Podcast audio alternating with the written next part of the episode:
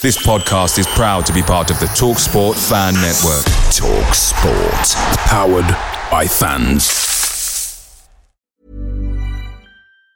And there it is. That's as good as it gets on this stage. Nissan Townstar E V strikes again. It's an unstoppable van. Unstoppable! Look, just fantastic. You can actually see the ProPilot technology in action. Effortless parallel parking. It moves with all the confidence that comes with a five-year warranty. And with a bench full of all-star van experts, there's real strength in depth here. That's all-star quality. Search Nissan Townstar E V and visit your local all-star van centre to see for yourself. Terms and conditions apply. Five years or one hundred thousand miles, whichever comes first. ProPilot is an advanced driver assist technology. Driver's responsibility to stay alert, drive safely, and control vehicle at all times.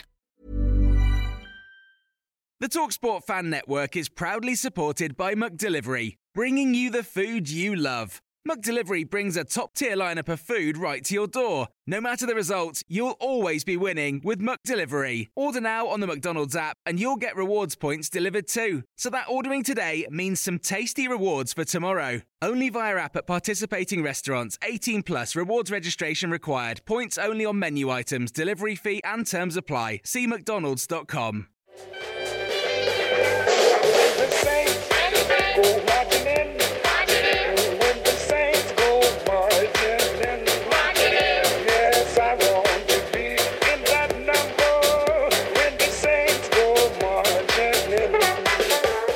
Hello and welcome to the latest edition of the Total Saints Podcast. I'm Martin Stark. We stream each episode of T S P Live on our Facebook page and our YouTube channel. So if you're watching live on either of those platforms, you can get involved in the conversation using the comments section. Coming up this week on the podcast, we're going to discuss the disappointing defeat away to Brentford. And there are two games to go. We're going to preview the visit of Liverpool next Tuesday. Uh, let me introduce you to our T S P guests this week. Uh, Steve Grant is the owner of Saints Web. How's your, your week been, Steve? How's your footballing week been? Yeah, well, went to Brentford uh, yesterday. New new um, new ground for me, and well, for pretty much everyone, I, I imagine. And yeah, kind of as as ever, a good day out with um, with some mates I've not seen for uh, for a while was ruined by the ninety minutes of football. So uh, yeah, that was that was annoying, but uh, the rest rest of the day was decent. Good good drink up in some in some nice nice pubs, and uh, yeah, went went to a. Um, went to a gig in the evening uh, over in Camden, so that was all right. Wow, made the most of it then. Yes. Absolutely. Uh, Glenn De La Cour is the writer of the weekly Saints blog, League One minus ten. Uh, Glenn, are you looking forward to the season being over as much as the rest of us? Uh, yeah. Yeah, it would be, it would be nice to uh, be nice to get it finished, but it's going to be another another summer of um, hitting F five every few seconds, isn't it, to see what um, to see what's happening, because there's going to be lots going on. So, uh, so yeah, we're not. I don't think we're exactly going to get a rest. You know, I don't think there's going to be a, a quiet month sort of thing before it all kicks off again. I think it's going to be uh, it's going to be fairly busy and fairly frantic. So, uh, I'm sure there'll be things to uh, to annoy us all throughout the uh, the summer, and, and hopefully some things to get excited about as well. But uh, well, we need those. Yeah, it's never it's it, it's never a simple thing, is it? Also joining us tonight, Dan Sheldon is the dedicated Southampton reporter for The Athletic. Was that your first visit to Brentford yesterday? A relatively short trip up the M three, must be good. Yeah, it was nice. Really, really, really nice people, um, really nice staff, quite a cool stadium. Just, yeah, as Steve said, terrible football. Something about the football, yeah. yeah. Well, we'll get onto that in a minute. Uh, the biggest hello and thank you, of course, is reserved to our wonderful patrons, wherever you might be listening or watching this week. Welcome to episode one hundred ninety-seven of the Total Saints Podcast.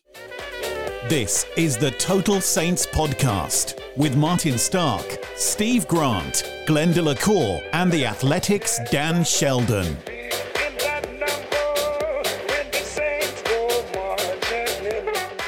And before we start, just a quick reminder about this live event which we've got coming up to mark our two hundredth episode. We're going to be hosting a live podcast in Southampton. The date for the calendar is Friday the twenty-seventh of May, so just a couple of weeks' time. It's going to be from seven o'clock at the Five Rivers Sports Bar in Beavers Valley, and the evening is going to be supporting the Saints Foundation. one hundred percent of the ticket proceeds are all going directly to that charity. So if you're interested in coming along, you can find the link to the event in the description for the podcast, and just check out all the socials as well over the next week or records. So now, after defeat, another defeat, this time Brentford, uh, it means it's one win in ten Premier League games for Southampton, going down three nil at the Brentford Community Stadium on Saturday. Dan, I'm going to start with you first, because I think you pointed out yesterday about the, the fans turning on the manager for the first time and highlighting that as a real turning point for, for, for the manager and, and the season. Well, no, I mean, I wouldn't necessarily probably say it was a turning point for the season. I mean, the season's turned, turned around in March and has, has been terrible since then. But I just thought it was significant because in all the games I've been at covering, and I mean, I've, I've been covering the club since Ralph took charge, I've not, you know, you hear fans boo, but you know, I've not heard you don't know what you're doing and you're getting sacked in the morning. So for me, that felt like quite a significant moment. It should be said it wasn't the entire away end, but it was loud enough for everyone to hear it crystal clear over the other side of the stadium. Yeah, at first I was thinking, is that coming from the Southampton crowd? I mean, especially the, the, the you don't know what you're doing one. I thought, well, that's definitely Southampton. And then the you're getting sacked in the morning. I didn't know whether that was coming from the Brentford fans over that side, or I knew someone in the way end, uh, Simon Peach, friend of the show. And I just messaged him to say, was that come from? And he was like, no, yeah, but it just wasn't everyone. Just I don't know. It felt a bit surreal, to be honest. Just kind of like, wow, it's at that point. And I can understand their frustration. I think it was, you know, they're three nil down and you bring on Romelu hmm. and you just think like, what, you're going to put him up front? Or, oh no, here going to defensive midfield. Like it's, it was just very odd. Very, there are a lot of frustrating. I mean, and for me, that's been the culmination of kind of several months. That's not just a reaction to Stuart Armstrong being taken off for Romelu. I mean, that's, What, what, what my, I might get, I won't speak for the fans, but my guess is that's, you know, since March, it's been atrocious. The players don't seem to be putting a shift in. The manager seems to be running out of ideas and nothing, nothing appears to be working. And it's the frustration of yet another season that's gone to waste. So, you know, we were sat here two and a half, three months ago talking about almost them being a shoo-in for the top ten and maybe they can sneak into to Europe. Now they're looking over their shoulder. And I sat watching the Leeds game earlier thinking, how has it got to this point that I want Arsenal to win this match? Yeah. It's, you know, it, it, it, yeah, yeah, yeah.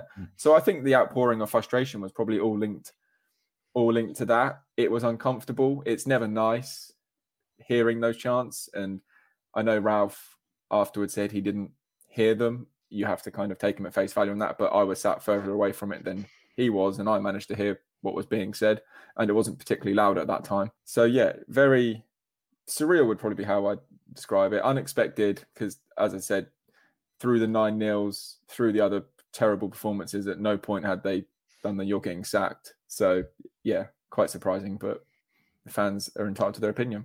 And Steve, you were there yesterday. What was your take on the whole thing? Steve led the chants from what I'm told. Were you singing? No, I was kind of just uh, just head in hands, face palming mostly. I mean, it's it's got to that situation where you're now seeing Uh, the frustration boil over in the stand, not only in the songs, but also there were a couple of incidents where people were having a pop at each other. There were there was definitely a bit of wrestling going on in um, in one of the aisles where someone had basically said something across the aisle to someone else. Someone had, had fired back, and then all of a sudden people were having to get in the way to separate them, and, and all. And it was all very sort of scrappy-do, hold hold me back, hold me back uh, type type. We haven't thing. seen that was, for years. It was it was pathetic, but. Mm. That's that's the that's the situation we're in now, whereby and and it's also I mean the, the way that things go these days, you are ba- you basically have to entrench yourself in one position or another, mm. uh, seemingly. Um, there's there's no there's no room for nuance or or kind of mitigating circumstances for anything. It's oh you've got to be you've got to be taking one position, pick your side, any side, and you've got to stick with it no matter what. Uh, what you see in front of you. Um, so that's where we are now. And I mean, I guess the one benefit is that we're so close to the end of the season where all this is kicked off that actually the summer, and if they, if the club decides, right, no, we're sticking by him and they get themselves vaguely sorted in, in the transfer window and move fairly, fairly early and quickly, then actually that might quell the issues and nip everything in the bud, in the bud fairly, fairly sharpish. Um, but if they let things drag out and we actually don't have the summer that, that I think we all we all probably agree is needed mm. um, in terms of recruitment, then the start of next season, suddenly you're already looking at an ugly, ugly situation. And then if you if you're going to change a manager, the best time to do it is the summer. So I think they they need to ultimately they, they need to know what they want to do, and um, make it known fairly uh, fairly quickly, I think. What was your take on the game yesterday, Glenn? Another painful watch, and it seems like we've only got ourselves to blame. Um, it was, it, yeah, it was abysmal. I mean, we did all right for the first ten minutes, and then they scored with their first attack, and then they scored with their second attack. And from that moment on, you're up against it. I didn't actually think Brentford were that great, and if we'd have scored at any point between the second and the third goal, I think it may well have played, panned out like the Brighton game did a few weeks ago, where we were two nil mm. down, and uh, um because I didn't think they were great, but it was just one of those where we didn't look like we were ever really going to score. I didn't think we had much idea going forward. Um, created a couple of chances, but um, we, Adam Armstrong was unlucky with that one just before half time. That was a really good finish. It would have been nice for him if if that had gone in, but uh, sorry if that had, that had counted. But yeah, once the third goal went in, that that was the point that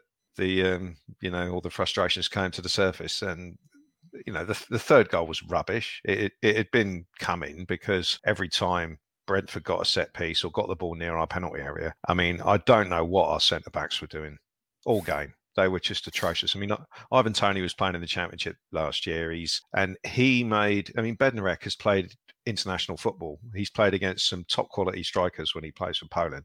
And Ivan Toney made him look like an idiot, more so than most of the other forwards have made him look like an idiot this year. It's just nowhere near him, and it's Salisu is still in this sort of trench that he's got himself into over the last sort of ten games, and I think that's a major part of why we've struggled. The defence is just it's just shocking, and it, it seems to stem mainly from those two in the middle. Um, you got to remember Fraser's played reasonably well for the you know for the for this period of ten games, but um, yeah, just it, I think it all it all came sort of crashing down yesterday. You you know we we have the chance. I saw the interview with Stuart Armstrong afterwards, where he said, you know, we have the chances and, and we don't score. If you look at this ten league games that we've had since um, you know, once once the wheels started to come off, none of our strikers have scored.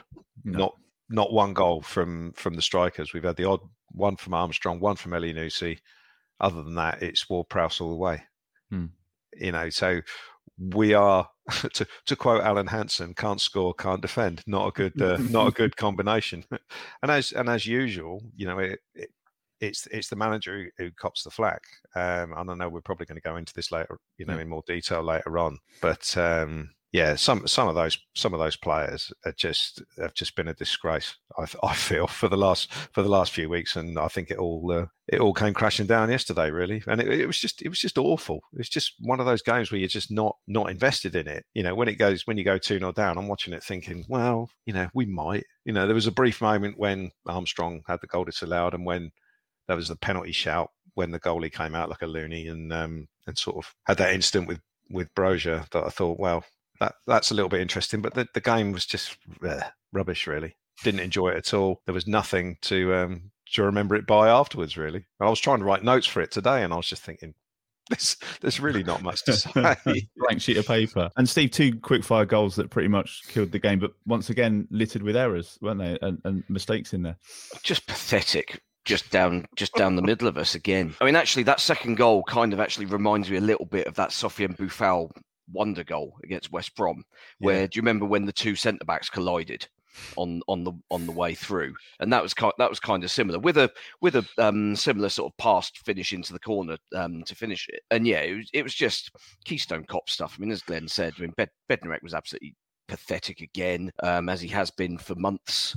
Uh, Salisu looked like he couldn't be arsed, and by the sound of it, his brother was um, kicking off with. Uh, various unhappy fans in in the away end. I, I, I never understand why family members and hangers-on of um of players go and stand in the away in the away section, because because as soon as they have a bad game, you are asking for trouble. And yeah, apparently that that didn't go well, and it's just been it's just been pathetic from a defensive perspective. And and it's weird, because you actually look at the performances of our fullbacks, and they've largely been fine. hmm. I thought Walker-Peters was was pretty good yesterday. Perro, certainly in the first half, got into some great positions going forward. It was only Redmond who ever actually managed to find him in with the right pass at the right time. Diallo looks as if he's got no confidence whatsoever to play the, the sort of eye of the needle through ball that was needed each time, so he kept turning back. But it's just in the middle. Defensively, we're, I mean, Lyanco and um, Jack Stevens must be an absolute train wreck in training.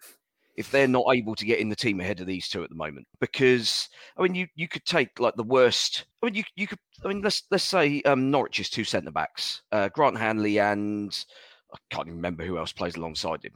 Put either of those two into our defence, and automatically at the moment you improve it. Hmm. Because those two are playing that badly and look like they give. They've got no. They've got no tosses to give in that situation. Um, at the moment, it seems. So if those rumours of Bednarek getting sold, getting sold for decent money to Italy are true, fine. I mean, I'll, I'll drive, I'll drive him there and buy, buy him a pizza myself. It's just, he's, he's just been abysmal, and and the whole, as you say, the whole Man City thing of not wanting to play in what was clearly a, the biggest game of the season mm. because he had a personally slightly bigger one ten days later. Nah, not for me. Um, he's done for me. And it's just, it's just, it's just so disappointing that we that every season we get into this situation. I mean, let's face it, most most seasons at the moment we get to a point where all of a sudden we're not playing for anything because we're out of the cups and we're relatively safe in the league. So it's so it's okay. We can. Everyone wants to get um, finished finish the season strongly. You want to fi- like we all want to finish as high as possible. Do the players feel the same? I mean, on on evidence from from what my eyes have told me over my my um, thirty-eight years is that no, players don't don't really care about league position. There's nothing in it for them if there's no if there's no if there's nothing tangible at the end of it. So years where we're fighting relegation, sure, we we fight to the final whistle. That year where we were where we were going for Europa League group stage under Koeman, yeah, we were we were going to the end and we we won our last four games, but. Season. I mean, there's so many seasons where we've been sort of comfortably in mid-table. I mean, anywhere from eighth downwards. And as soon as we get to the point where, like, high thirties, maybe forty-odd points, all of a sudden it's just, oh, we'll just toss this off now. Um, we've got no no interest in playing the rest of these games. Claude Puel lost his job direct, as a direct result, and I'm sure there have been other managers in the past who have who have probably probably fallen by the wayside as well, because the players have just decided. Uh, Five, six or seven games to go. Can't be arsed now. Well, there was four changes yesterday, Dan, with a few players coming in. Did anybody shower themselves in some glory? You, you think maybe if that Armstrong goal hadn't been disallowed, that might have shifted the momentum a bit and, and maybe done wonders for his confidence. But did, did anybody coming in for you stand out or, or stake a claim to be a, a key player next season? No. No, to put it bluntly, I mean, they, they lost three nil and they were terrible. Um, I thought it was a good finish. Uh, I thought Armstrong... I thought that's a really good finish into the bottom corner for someone that hasn't played and found himself behind Shane Long in the pecking order. Uh, took his chance really well. Just a shame it was offside.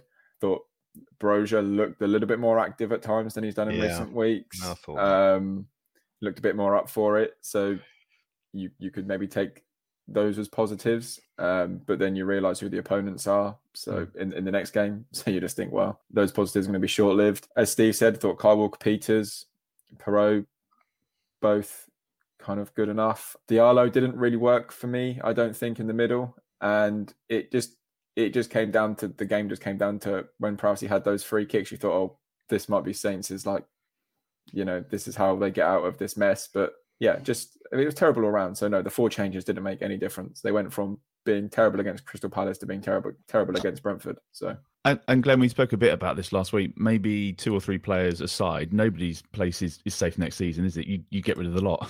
You wouldn't be bothered um, about a number of them leaving. You know, I, I was head in hands a little bit when I saw the saw the team. It, it, it it's just some of it doesn't make sense. If you just take the two strikers, you've got Broja, who was slagged off by the manager last week for not doing anything.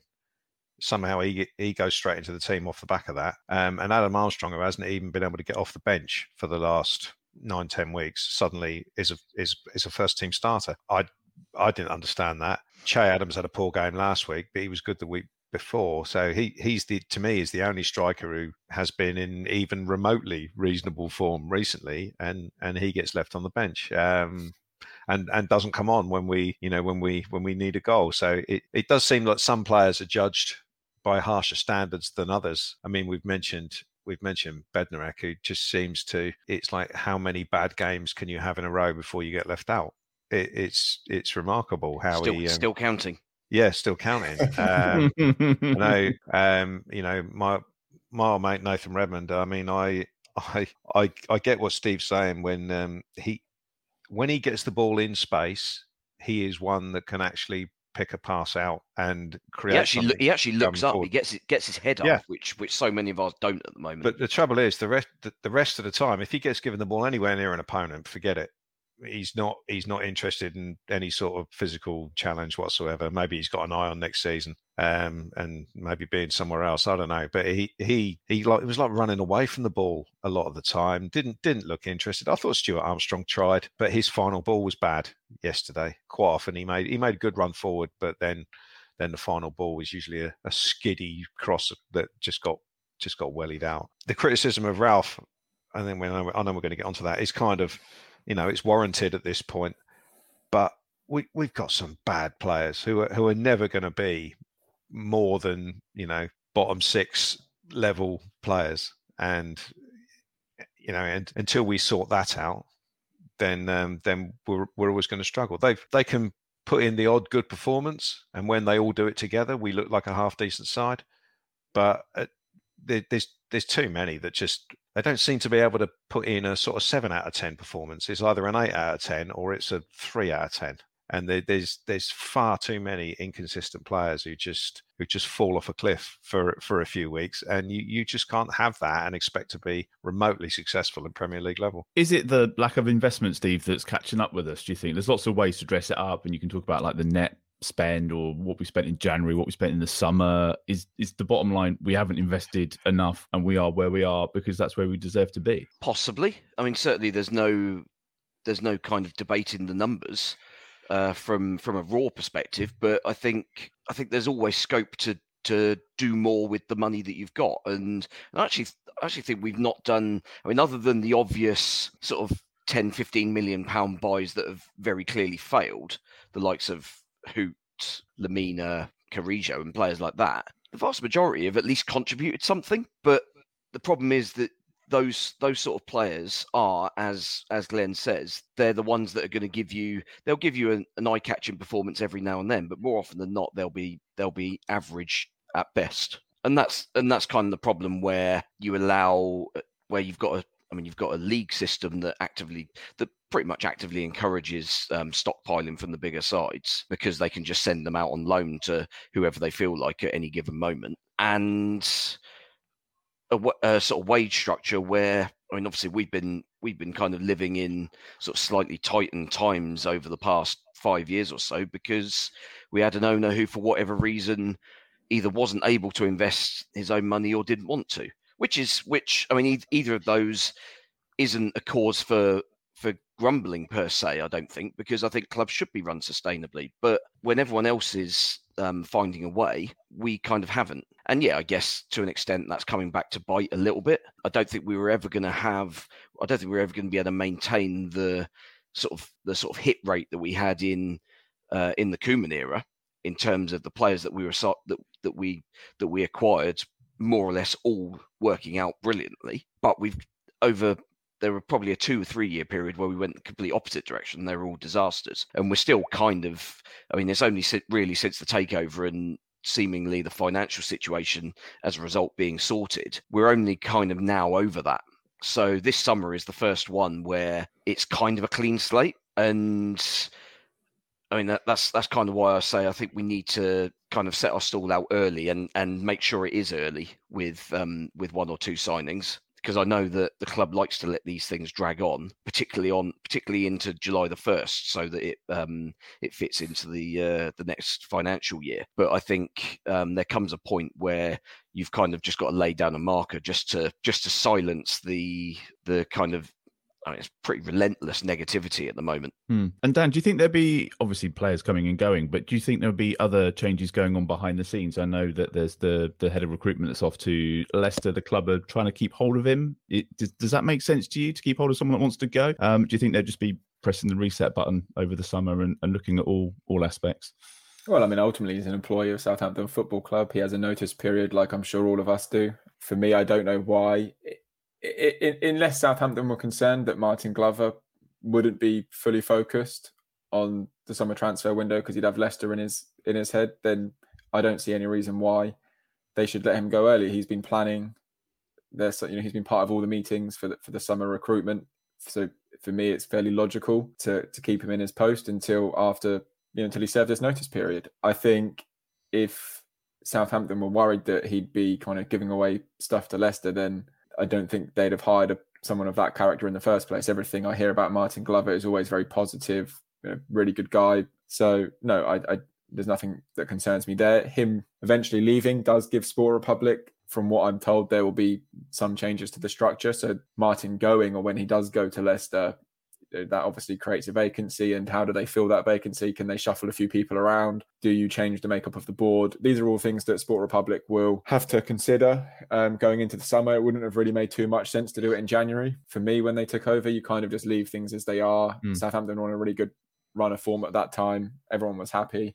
So get to the summer. But I think as a whole, I think, yeah, structural changes do have to kind of, I think you want to see a few bodies moving around. And I think that stems to the playing staff, the coaching staff. And that's not me advocating for any manager to get sacked. I just think, you know, put some fresh voices in there around Ralph or whatever. And that is something I think supporters will want to see Sport Republic doing. It's about, well, how can we now take this club to the next level? Because it's been stale for, for quite some time. And Glenn, Ralph was quite quick to dismiss the on the beach claims this week.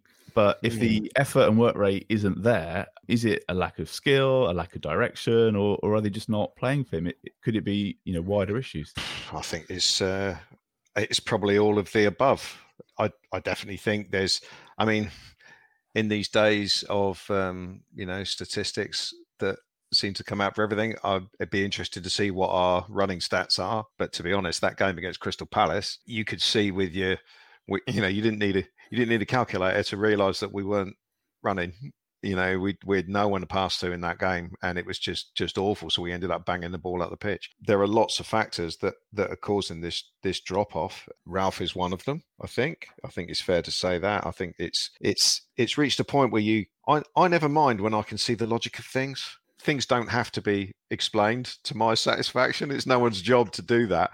But I like to think I know a little bit, but sometimes you, you look at things and just think, what what what is going on here? Why why are we doing that? You know, why why are we playing this way against this particular team? Why why do we have why do we have a coach who's specifically detailed to, for set pieces, defending and attacking?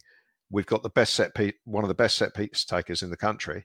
We never score from a corner, or hardly ever score from a corner, and every time Brentford cross the ball into the box from a set piece on Saturday, it, it's an absolute train wreck. You know, is there any, is there, is there any, is there any accountability for the coaches who are, just to go, carry on with that point, for ages I've been worried about how, how we defend corners.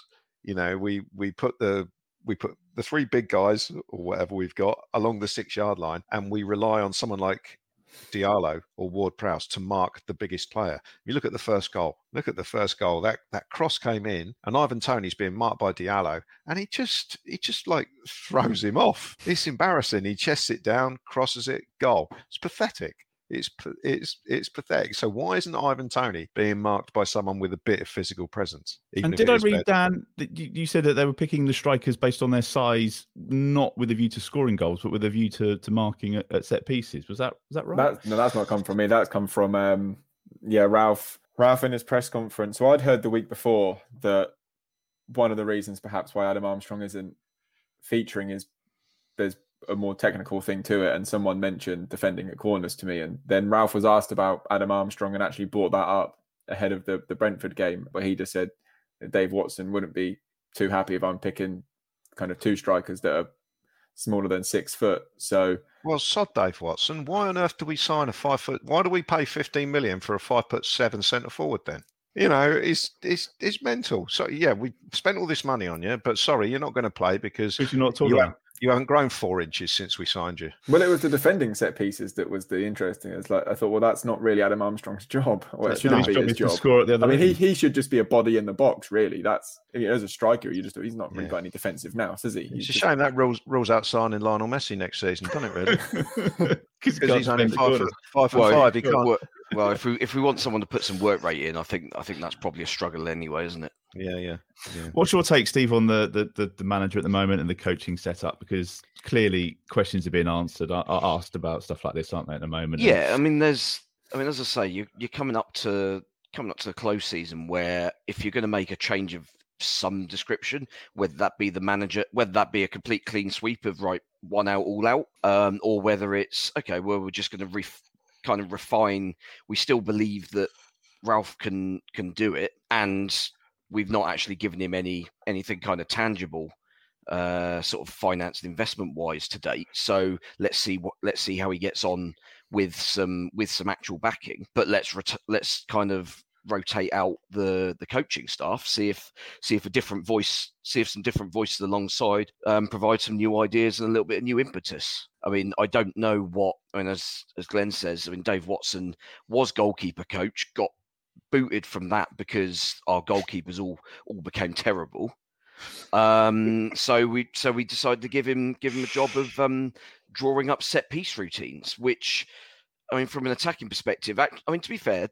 From an attacking perspective, about two years ago, largely because we had a guy that was six foot eight and could win and could win stuff in the air. So it's, it's a lot easier to to design good set piece sort of routines when you've got got players with those attributes. Not so much when you've got got a um, a centre back who's who seems to kind of be afraid to tackle anybody at the moment, as we have with um, with Jan. And um, and yeah, I mean, I, I mean, what Kelvin Davis does, I have no idea. Genuinely, I mean, he's he's. on the books as a coach. What sort of coach does he? Uh, does he specialise in anything? I mean, from what I've seen, he doesn't do any work with the goalkeepers. Theo um, Walcott's on the book as a player. Well, yeah, yeah, but, but he's got he's got Walcott's got a fixed term contract at least. Davis, I assume, is just a, an ordinary employee, so he's he's employed for as long as he's employed. And I, I just we've got coaches on that coaching staff who's like, what are you what are you actually bringing to the table here? Because I've got absolutely no idea. Well, they haven't um, ever. I mean, I think we're probably all in unison. They haven't. Well, they haven't ever replaced Danny Roll. I know no. that sounds so simplistic, but I can't tell you how highly the players thought of like that. He, Danny. I mean, look what he's done since he's left. Really, I mean, it's not a coincidence that Hansi Flick would kind of plead with him to go to Germany uh, and do yeah. the, the national team job when he could have stayed and have Nagelsmann pleading with him to stay at Bayern. You know, that that's not a coincidence. You've got Richard Kitzbühler, who I guess was maybe a de facto replacement, but he's more of a video analyst. He's not really a coach. He's more of a video analyst from that R B model. And then another thing that is striking is you never really see them join Ralph in the dugout, in, uh, in the technical area, sorry. In the, the game, yeah. Te- yeah, I mean, you see Dave Watson up there sometimes with the iPad, obviously kind of maybe showing Ralph something about set pieces, or when the players come over, he'd be there with his iPad and so showing them something. He's playing Temple Run. yeah. I do think how yeah. tall they all are. I do think Andrew Sputt, the goalkeeper, I think what he's done, you know, bearing in mind he has two goalkeepers that have had to kind of change the way they they play entirely, and we can all debate the merits of whether they've actually improved or not. You know, that was probably a difficult job, and he's done that, in my opinion, quite well. Yeah. But yep. yeah, I, I don't know. And Craig Fleming, I, from what I'm told, is pretty good. That's not me saying I'm not told the others aren't any good, but that is kind of as far as it goes, really. I, I, for me, it's just if you if they're going to keep Ralph, which I, I do think they should, because I do think, you know, with Sport Republic, you have got perhaps a bit more financial freedom than before, and you, you know, give him actual backing and then see what he does. I mean, that will, of course, put him under humongous pressure at the start of next season, and you probably can't afford to start that slowly. But keep him and just change some of the voices. I'm not saying get rid of them, but just maybe add a couple in or put a new assist. I mean, he's got like five assistants anyway, so what's why not have a sixth one that actually, you know, will come in with fresh doesn't. ideas. Mm. Fresh it's interesting. Eyes. It's interesting though, isn't it? Because I mean, Martin Semmens is Ralph's biggest supporter. You know, he was on the radio two months ago saying, and I'm paraphrasing here, possibly the best manager Southampton could possibly have. Mm. So he th- obviously thinks very highly of him. He supported him when we've had those hammerings that we got. But even Martin, I imagine, would would struggle with finishing lower with less points than last season, which we are on course to do. Uh, and, and this course, season, there's been no injury. Well, there's, I mean, you yeah, know, no. recently. I mean, there's, there's COVID, no fewer injuries. excuses yeah. this season yeah. than last season for me.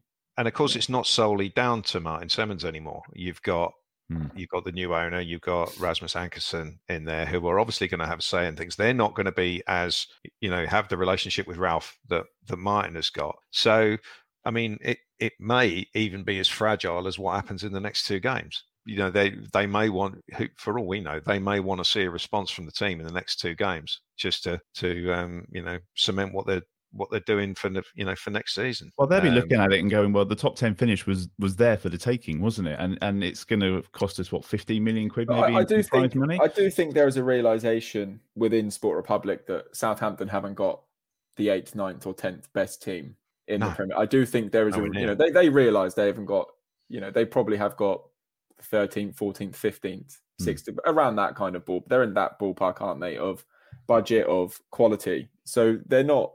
I mean, Sport Republic aren't sat there thinking, gosh, we we have to finish eighth. This is outrageous. But the key thing will just be whether what they decide to do is, do you change the players and go for a big overhaul? Do you change the manager? Do you do both? That's that will be a key question, I think, in the kind of coming weeks. It's always a case of, does the manager get the best out of his resources? Now, I, I think there has been plenty of times when Ralph has certainly done that, but it's just not happening at the moment. If you look, if you look around the league, you look at someone like Brendan Rodgers, and I know they've had Europe as a distraction at Leicester, but they've got a much more expensive squad than we've got, and they're one place above us in the league.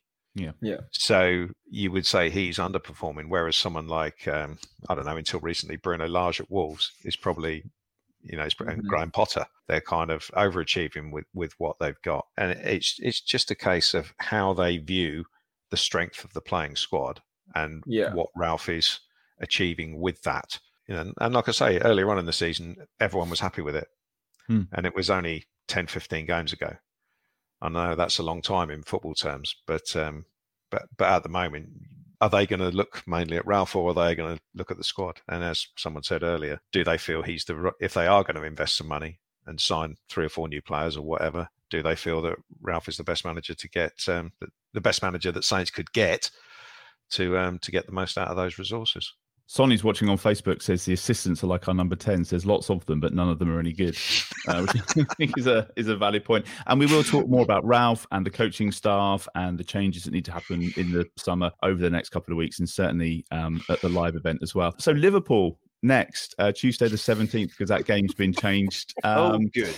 Yeah, let's go for the score predictions. Go for the score predictions and call it a night. four nil back in November, Steve. A game against the best team in the world right now, who will need the points. So it's going to be, uh, it could be an interesting one. Yeah, I mean, all we've got to do is um, is set ourselves up like Spurs did last night, and um, just completely shut the game down, which obviously we've proven so adept at doing lately. Been like an impenetrable brick wall. Um, but yeah, I mean, the way. Things the way we've defended in recent months, I think you you you really struggle to make a case for us either getting anything out of it or even laying a glove on Liverpool at the moment. But I mean, let's be honest, it's a funny it's a funny old game, and and things can suddenly change completely randomly at times. And also, I mean, Liverpool obviously got the cup final four days earlier. If they're not, if the league is effectively done by then, which it could well be. If City win at West Ham on Sunday, then I mean, do Liverpool basically put their reserves out and not really give too much give too much um, weight to our game? Um, who knows? If that's the situation, we're playing against their reserves. Then I mean, okay, you're up against a bunch of highly motivated players who want who want to play for a, a place in the Champions League final, but they're not then they're, they're not the same team when three or four of their stars are, are, are not in the team. So. That in that situation, you then look at okay, where where are the specific weaknesses, and that will be what that will be. You would assume where we'll be working on for the next what ten days or so. How are we going to lay a glove on this lot when we were? I mean, it, it was a weird game up at Anfield, wasn't it? Because actually, we started the bet we we started really well, and we still conceded inside ninety seconds. And it's one of those where you've got to. I mean, we we haven't done this very, an, an awful lot. Um, much this season, and especially not lately, but you've just got to take what little chance you actually get, be clinical, which I think probably means that you've got to play Adams, whether you play Broja alongside him or whether you go with go with something more defensive, kind of don't really know, but I think Adams is the one, I think, of all of our strikers who I would, and I mean, it's a relatively low bar, I think, at the moment, but I think he's the one I would probably just about trust the most with with any sort of sort of snap chance that we might get against against a side like Liverpool. Beyond that, I mean, I would I'd change I mean, you might as well chuck chuck Lyanco in there. I mean, he can't be any worse than the two that played uh, yesterday. And yeah, I mean, see what happens. It's kind of a free hit as long as you don't get absolutely humped. And yeah, let's, let's, let's see. I mean, I'm, I'm at the moment with yesterday still fairly raw. I'm I've got absolutely no confidence or enthusiasm for that game at all. Hmm. Um, but it's ten. It's what nine days away now. So I mean, who who knows? Um, I mean, Liverpool might get hilariously embarrassed in the cup final, and then all of a sudden we're up for um, we're kind of up for it a little bit more as fans, I think. Um, but we'll see. Glenn, do we set up the same as Arsenal at home and just defend like hell and, and hope to get something on the counter-attack? Do you think we'll oh, end we... up with five at the back? Mark um, is watching on Facebook. He says uh, we'll end up going to five at the back with Lyanco coming in. Valerie um, as well. Yeah, I would have said that, but directly after the game, that, that's what he tried to play up at Anfield. And he, he basically tried to match up Liverpool's, you know, three strikers with three centre-halves. And we got ripped to shreds. And he, he said, he, Ralph actually admitted after that game that he'd got it wrong. So, I mean, stranger things have happened. But I'd, so for that reason alone, I'd be surprised if he went for, for three at the back again. I mean, personally, I think I think Liverpool will find a way no matter what we do. I guess it just depends on on who, you know, which players he he he trusts. Because against Liverpool, you've got to do your job for ninety minutes. You can't switch off. You know, you, you can't have twenty minutes off like we seem prone to doing, where the ball's pinballing around our penalty area all, all the time. We got a bit lucky in that Arsenal game, didn't we? Because, you know, Fraser had a madness. But this this is um, this is a different level altogether. If Liverpool are on it and they, you know, they need to win and they've got more or less their first team out, it's an entirely different level. Because mm. the one thing I've noticed this year, you know, you, you talk about you talk about the big six, but Liverpool and Manchester City are so far ahead of the others. It, it's just it's just ridiculous. I think there will be a few reserve players playing for Liverpool because, you know, they've got Chelsea, which is not a game that they can in the cup final, so it's not a game that they can rest people and take any liberties. If they were playing a team from the bottom half, they might rest a couple in the cup final. But um, as ridiculous as that sounds, but uh, I see them coming with a with a with a pretty strong team. So I'm expecting to see, you know, Salah and Mane and uh, one other playing the midfield. Uh, Van Dijk will play. Absolutely positive of that. And to be honest, they, I I see nothing to suggest that we'll trouble them at all. As Steve said, will will we lay a glove on them? I mean, I've. I've sat through some horrible games against Liverpool where the game's been dead after twenty minutes, and you just seventy minutes of their fans singing Mo Salah flying down the wing. It's not fun. It's it's, it's not fun. So uh, yeah, not really looking forward to it much. But uh, I don't know. I think I'd be I'd be tempted to pack the midfield, maybe a sort of four five one type thing with Shay Adams up front, and just try and support him. But I, I think I think whatever you decide to do, it's uh, it's a very It's a very big stretch to expect us to uh, get anything out of it. Have we got any chance, Dan? Can we finish on a positive? I'm thinking um, we always play better against the bigger teams. We've got, I was going to say we've got ten days to rest, but I think we've talked about this before, haven't we? That's when Ralph thinking tends to go into overdrive. And well, they can actually, the much. players can actually go to the beach now. So maybe they, maybe they go to the beach instead, instead of mistaking a football pitch for a beach. Uh, have Southampton got a chance? Well, they're going to start with the same same number of men on the pitch. The, the score will be nil-nil. The game will kick off and their chance will go. Uh, no, I honestly don't. I mean, how can we? I don't think we can sit here and say that Southampton have got a, a, a chance of, of winning that. An awful lot would have to go wrong for Southampton to get three points out of this game. So, as with Glenn and Steve, I'm equally optimistic that Southampton will probably lose. Let's do predictions for the penultimate time. Um, this will be can... like that Strictly Come Dancing. It'll be like seven. Have you got your paddles? Now, Glenn, last week, I think you said two-nil um, defeat. We all predicted, I think, a defeat. Or um, you were the closest last week, so I'll let you go first. Right, okay. You can still draw level with Dan as well, though, because you're only uh, a few points behind. So there is. Right. I'm, I'm trying to build this up and, and create a bit of excitement, but it is all still to, all to play for. So it's it's how many goals will Liverpool get? That's yeah, the, uh, that's the question. Yeah, yeah. Um, well, I, I'm going to go for Southampton nil because I think that's um, pushing the boat out there. Yeah, yeah, yeah. Bit of a bit of a wild, uh, wild guess that one. So I think Southampton nil. I'll go Liverpool three because I think they'll get to the. They've got bigger games to come. You know, the the league may well be beyond them. They got Champions League to come, so it wouldn't surprise me if they get to the point where they're, you know, the game is done and then they phone it in, you know, for the last half an hour sort of thing.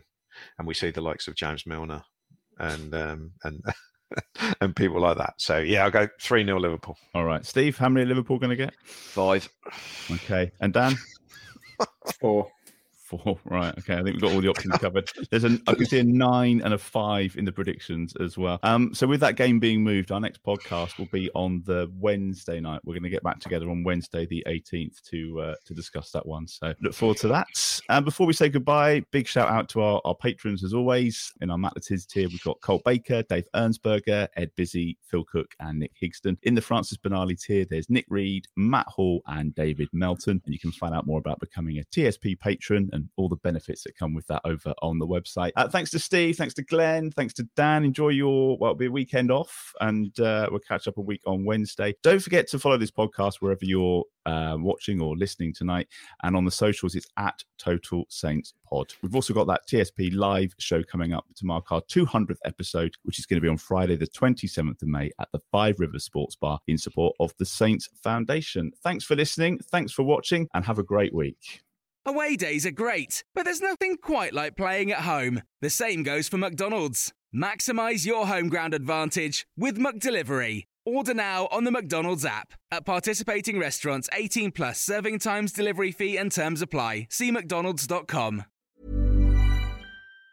And there it is, that's as good as it gets on this stage. Nissan Townstar E V strikes again. It's an unstoppable van, unstoppable. Look, just fantastic. You can actually see the ProPilot technology in action. Effortless parallel parking. It moves with all the confidence that comes with a five-year warranty. And with a bench full of all-star van experts, there's real strength in depth here. That's all-star quality. Search Nissan Townstar E V and visit your local all-star van centre to see for yourself.